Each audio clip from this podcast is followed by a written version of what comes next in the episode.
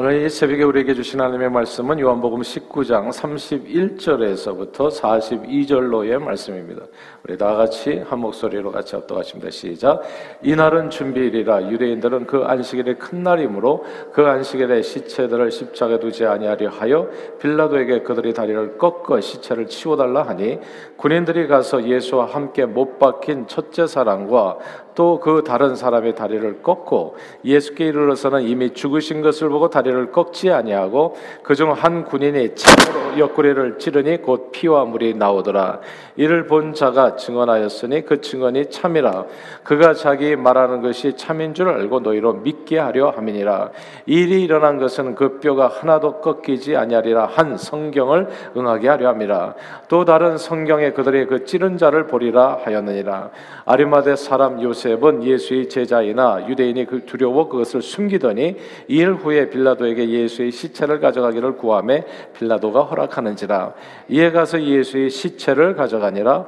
일찍이 예수께 밤에 찾아왔던 니고데모도 모략과 침향 섞은 것을 백 리트라쯤 가지고 온지라. 이에 예수의 시체를 가져다가 유대인의 장례법대로 그 향품과 함께 세마포로 쌌더라.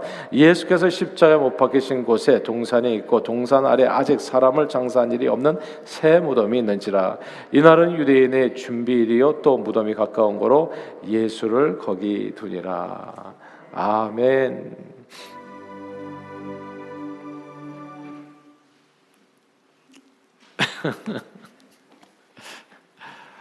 아, 예수님께서 십자가에 달려 죽으신 날은 준비일, 즉 안식일을 준비하는 오늘날의 달력으로 말하자면 금요일이었습니다. 어제였죠. 어, 율법은 처형된 시신을 밤새도록 달지 말라 지시했고 특별히 안식일은 유대인들에게 중요한 절기였기 때문에 유대인들은 규례대로 안식일이 시작되기 전에 이제 급히 십자가에 달린 시신들을 처리해야 했습니다. 아, 그래서 오늘 본문에 보면 유대인들이 빌라도에게 십자가에 달린 사람들의 다리를 꺾어서 시체를 치워달라고 요청한 것입니다. 당시 십자가에 매달린 죄수들은 발밑에 약간 의지할 곳이 있었어요. 그래서 이게 원래 십자가형이 고통을 빨리 죽이는 게 아니거든요. 고통을 오랫동안 당하게 하면서 서서히 말려 죽이는 그런 아주 참혹한 형벌이었기 때문에 이게 십자가에 이렇게 대롱대롱 매달아 놓고 발 밑에다가 이제 이렇게 받침대를 둬가지고 발로 받치게 한 거예요. 그러면 이게 십자가에 달려 있으면 여러분 이렇게 달려 있으면 이게 정말 조금 더 이렇게 가만 이렇게 한 1분은 이렇게 있을 수 있을 거예요. 예. 우리 예전에 손 들고 이렇게 있으라고 이제 벌 많이 받았었는데 그 1분, 2분, 3분 굉장히 어려워요. 진짜 팔이 떨어질 듯 아픕니다. 자, 이제 그거를 갖다가 이제 몇 시간을 하고 있는 거예요. 그럼 어떻게 되겠어요? 온 체중이 이제 아래로 이렇게 내려가게 되잖아요. 그러니까 양팔과 가슴에 이렇게 하면 이게 이제 손이 찢어지는 고통이 많은 거예요. 그래서 이제 이것을 이기려면 이제 온 몸의 힘이 이제 발에 모이게 되는 겁니다. 발로 이렇게 쭉 올려가야지 이렇게 하면 이제 횡격막에 눌려가지고 숨을 못 쉬는 거예요. 숨을 못 쉬면 그 고통이 어마어마하죠. 예. 그리고 팔, 다리, 어깨걸이 다 아플 뿐만 아니라 숨을 못 쉬는 고통이 너무나 심한 겁니다. 그러나 이제 발에 받침대가 있어가지고 발을 위로 올리면서 이제 숨을 같이 돌고래처럼 그렇게 숨을 쉬면서 몰아쉬면서 그냥 고통 가운데 죽어가는 거거든요. 근데 이제 발힘이 좀 센 사람이 있잖아요. 근데 그런 사람들은 좀 오래 버티는 겁니다. 십자가에 매달려서 몇 시간이고 이제 잘 안 죽는 거예요. 고통의 시간만 길 뿐이지 비교적 오래 살아 있을 수 있었던 겁니다. 그런데 다리를 꺾으면 어떻게 될까요? 이제 다리를 부수면은 죄수들은 더 이상 발 디딜 그 이렇게 곳이 없기 때문에 양팔과 가슴에 체중이 그냥 확 실려가지고 그냥 엎어지는 거예요. 온 몸이 그냥 이렇게 예, 내려가는 겁니다. 그럼 횡령망에 눌려가지고 올려야 되는데 올릴 수가 없으니까 숨을 쉴 수가 없어서 매우 신속하게 숨 막혀 죽게 됩니다. 그뿐만 아니라 군사들의 몽둥이로 이제 무릎을 부서 부서가지고 다리를 부서뜨리면 그 충격으로 인해 가지고 죄수들은 더 빨리 죽었던 겁니다. 이제 예수님의 양옆에 달려있던 강도들은 모두 그렇게 죽었어요. 근데 예수님이 다리를 부러뜨리려고 가까이 가보니까 예수님이 이미 죽어 있는 거예요. 다리를 부러뜨릴 이유가 없었어요. 그래도 확인 사살을 해야 되잖아요. 이게 군인들이잖아요. 로마 군인들은 전쟁터에서 싸우다가 다 창으로 다시 심장을 다 찔러가지고 확인 사살을 하거든요. 그러지 않으면 또 거기서 살아나가지고 확인 사살은 두 가지 이유가 있습니다. 그 상대방의 군인 이게 저기 고통당하는 군인의 고통을 줄여주기 위해서 예. 그리고 또 혹시라도 살아있는 사람이 있을까 해가지고 확인 사살을 하는 거거든요. 그래서 한 군인이 로마 군인이에요. 그러니까 확인 사살하는 방법을 잘 아는 사람이 전문가입니다. 창을 들어가지고 옆구리를 찔러서 확실하게 죽이게 됩니다. 근데 이게 십자가에 높이 달려 있는데 창을 아래서 찔르면 어떻게 됐어요? 옆구리를 창을 아래서 찔르게 되면 바로 옆구리로 창에 들어오면서 이제 심장을 이제 터트리게 되는 거죠. 그 심장이 터진 증거가 오늘 본문에 나옵니다. 물과 피를 다 쏟았다고요. 그래서 밀과 피를 다 쏟으시고 예수님은 그렇게 완전히 죽으신 겁니다. 예수님이 시신을 여기서 찾아가는 사람이 없다면 어떻게 되겠어요? 그냥 이제 이렇게 데려다가 이제 뭐 이제 아골골짜기에 버리는 거죠. 까마귀 밥이 되는 거예요. 근데 여기서 시신 처리에 이제 문제가 있는 거예요. 누가 나서겠어요, 감히? 예. 예수님의 십자가에서 추리전으로 반역죄로 죽는 사람인데 그 앞에서 내가 시신을 좀 처리하겠습니다. 나섰다가는 너도 같은 당이구나. 어 너를 못 찾아냈네. 하고서 너도 이제 그 다음 날에도 잡아서 죽이지 않겠어요. 그러니까 감히 예수님의 시신을 수습하겠다고 내려 이제 나오는 사람이 없었는데 또 예수님이 열두 제자마저 다 도망쳐버리는 그 상태에서 이건 매우 위험한 일이었거든요. 그런데 놀랍게도 당돌하게 시신을 수습하겠다고 나선 인물이 있었던 겁니다. 오늘 본문에 나오죠. 38절이에요. 19장 38절 말씀을 같이 합독하시겠습니다. 시작. 아리마대 사람 요셉은 예수의 제자이나 유대인이 두려워 그것을 숨기더니 일 후에 빌라도에게 예수의 시체를 가져가기를 구하매 빌라도가 허락하는지라 이에 가서 예수의 시체를 가져가니라 아멘. 여기서 예수의 제자 아리마대 요셉 그리고 예수 시체를 가져갔다. 예수의 제자가 예수의 시체를 가져갔다. 이 말씀을 주목해야 됩니다. 아리마대 요셉은 갑자기 등장한 예수님의 제자입니다. 뭐 이 전과 후에는 한 번도 등장한 적이 없어요. 이분은 누가복음서에 가면 사내들인 공회원 아, 공의회의 아주 존귀한 의원이었고 선하고 의로운 자라 했습니다. 명망 있는 지도급 인사거든요. 근데 이 명망 있는 지도급 인사가 아무나가 아니잖아요. 아무나가. 아예 예수님의 시체를 요구하니까 빌라도도 아 이거 딱 보니까 사내들인 공회의 존귀한 사람이에요. 또 부자였습니다. 그러니까 이미 다 아는 사람이었을 거예요. 안면이 있었던. 그러니까 빌라도도 순순히 내어주게 됐고 예수님의 시신은 또 다른 숨겨진 제자였죠. 바리새인 디모데모, 니고데모. 요한복음 3장에 나오는 어떻게 천국에 가냐고 물어봤을 때이 정말 물과 성령으로 거듭나지 않으면 안 된다 했던 그 니고데모가 또 나와가지고 가져온 향품으로 함께 유대인의 장례법을 따라서 새 무덤에 예수님의 시신을 모시게 됩니다. 우리는 여기에서 예수님의 제자가 예수님의 시체를 모셨다는 점을 좀 주목할 필요가 있습니다. 아무런 죄 없으신 예수님께서 모든 죄를 다 뒤집어 쓰시고 시체가 되셨어요. 예수님의 시체. 그리고 그 시체를 찾아서 자신의 삶의 중심에 모신 사람들이 예수님의 제자들인 겁니다. 예수님의 시체는 단순한 시신이 아닙니다. 예수님의 시체는 우리의 죄가 완전히 주님과 함께 죽었음을 상징하는 내용이죠, 사실. 주님은 우리들이 죄를 이끌고 죄를 다 짊어지시고 아무도 갈 수 없는 먼 곳으로 가셨습니다. 구약 성경 레위기 16장에 이게 이제 우리가 요한복음의 레위기하고 이제 연결해서 우리가 매일 성경의 그 내용이 이렇게 진도가 이렇게 맞춰져 있잖아요. 이제 얼마 전에 보았던 레위기 레위기 16장에 보면 유대인은 모든 백성들이 죄를 속하는 7월 10일 속죄일에 아사셀의 염소를 준비했습니다. 대제사장 아론은 속죄일에 한 염소는 잡아서 성전을 정결케 하는 의식으로 삼고 또 다른 염소는 그 머리에 안수하여 이스라엘 백성들의 모든 죄, 이스라엘 백성들의 한 개인이 아니라 이스라엘 백성들의 모든 죄를 전가한 후에 아무도 미칠 수 없는 먼 광야로 내보냈던 겁니다. 아사셀의 염소는 이스라엘 자손의 모든 죄와 허물을 대신 짊어지고 아무도 찾을 수 없는 광야로 버려졌습니다. 광야로 내쫓긴 아사셀의 염소는 죄의 흔적을 단번에 완전히 지워버리는 상징적인 수단이었던 거죠. 이 죄의 흔적을 이스라엘 백성들 전체에 담겨 있는 온 인류에 말하자면 그 죄의 흔적을 단번에 완전히 지워버리는 상징적인 수단이 아사셀의 염소.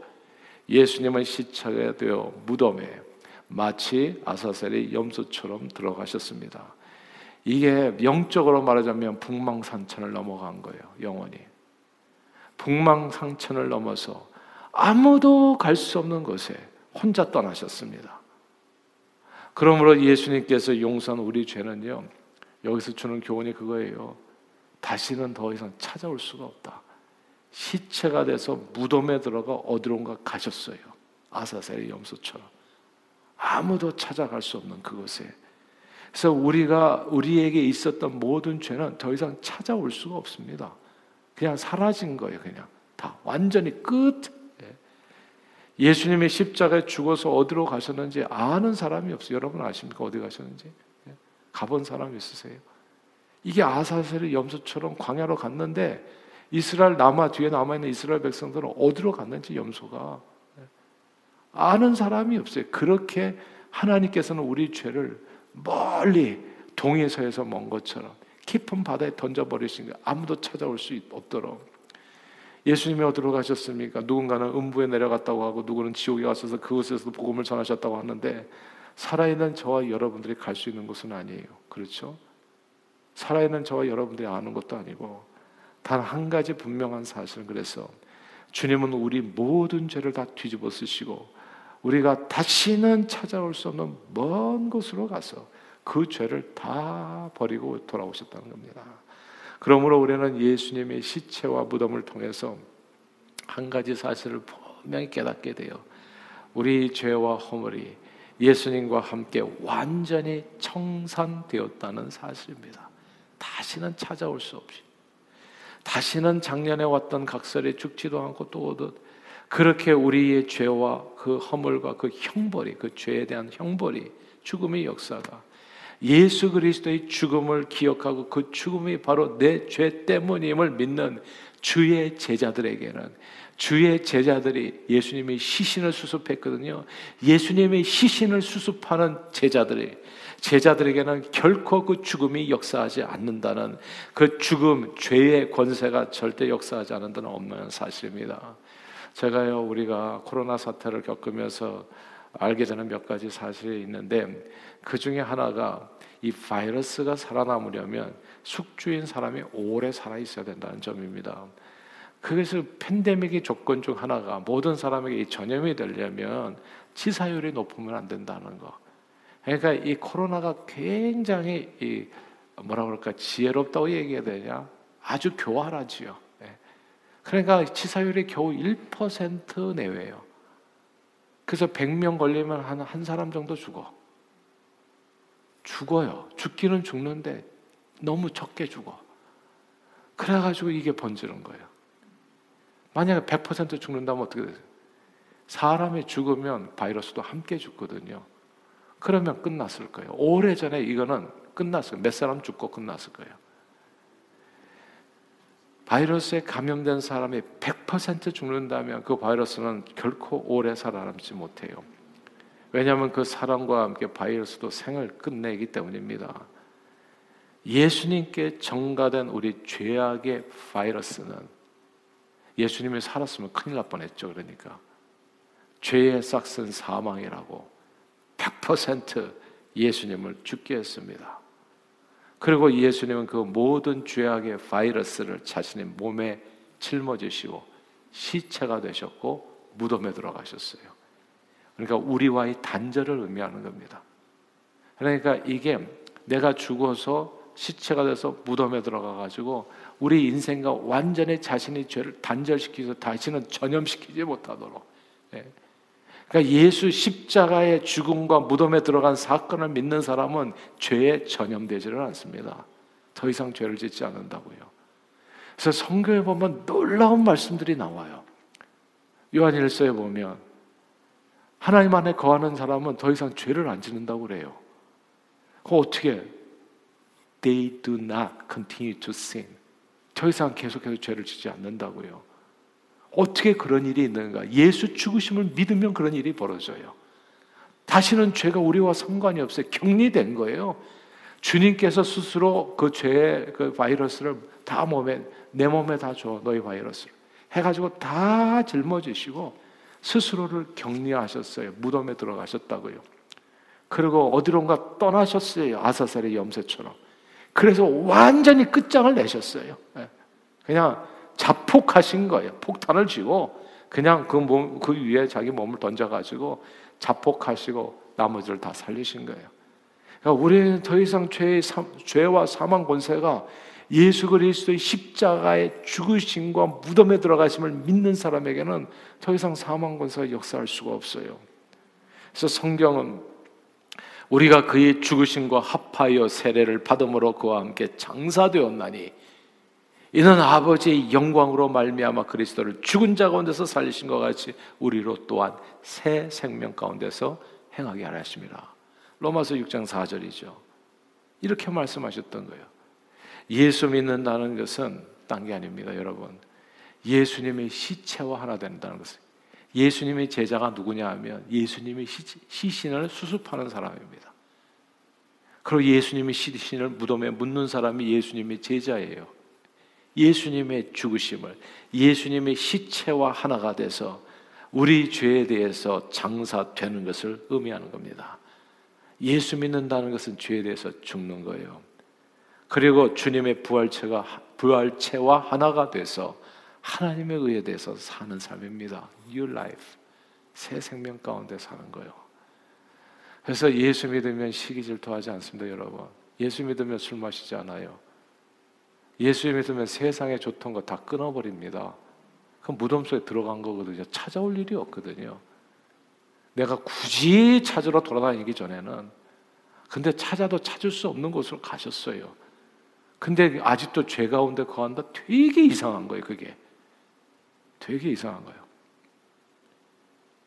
그러니까 이게 주님 앞에 나오는 것, 예배도 마찬가지예요. 그러니까 게으르고 나밖에 모르고 이기적으로 예, 육신을 위해서 살았던 삶은 끝 시체예요, 시체. 죽었어요, 더 이상. 그 힘의 능력이 없다고요. 어떻게 계속해서 시기 질투, 어떻게 해서 계속해서 미워하나요? 어떻게 해서 계속해서 질투하고, 어떻게 해서 계속해서 방탕하고, 어떻게 해서 계속해서 세상 쫓아 살아가고, 아직도 거기서 헤맬 수 있냐고요. 아직 덜 죽어서 그런 거죠. 아직 예수 그리스도의 시체를 붙들고 살지 않아서 그런 거죠. 예. 주님 앞에 자기 모든 죄를 전가해 가지고 믿음이 그거거든요. 내 모든 죄를 주님 앞에 전가해서 무덤 속에 장사 지내는 거, 그게 예수 믿는 거거든요. 아직 덜 믿는 거죠. 뭐가 덜 떨어지게 믿는 거예요. 아니, 어쩌면 안 믿는지도 모르죠. 예수 믿는다는 것은 내 모든 죄를 예수님께 전가하는 것이요. 그 전가된 죄가 십자가에 죽은 것이요. 그 죽은 죄가 무덤에 장사되어서 어디론가 가버린 거거든요. 아사셀의 염소처럼. 예. 다시는 찾아올 수 없는 그것으로.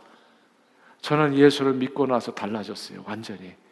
BC and after가, before and after가. 이것이 복음입니다, 여러분. 우리의 모든 죄가 예수님의 시체와 함께 죽었다는 사실. 예수님의 제자는 예수님의 시체를 붙들고 사는 사람들이라는 것. 예수님의 시체를 무덤으로 모시는 사람들이 제자라는 것.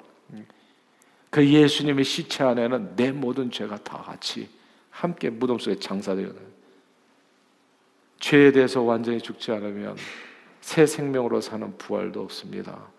주님은 우리가 이것을 잊지 않기를 원하십니다. 그래서 매번 성도들의 모임에서 성찬을 행하여 주님의 무엇을 놀랍지 않습니까? 주님의 죽으심을 기억하라 말씀했어요. 다 함께 고린도전서 11장 26절을 읽어볼까요? 오늘 화면을 보고 있겠습니다. 시작.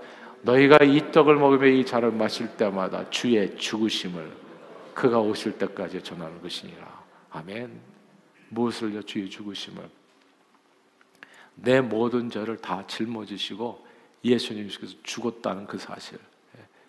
저와 여러분의 죄와 허물, 그 죄의 결과로 오는 형벌까지도 몽땅 다 주님께서 짊어지시고 그 다음에 죽으시고 무덤에 들어가셨다는 거. 이걸 전하는 것이 복음입니다. 복음 전파예요. 사랑하는 여러분, 오늘은 토요일입니다.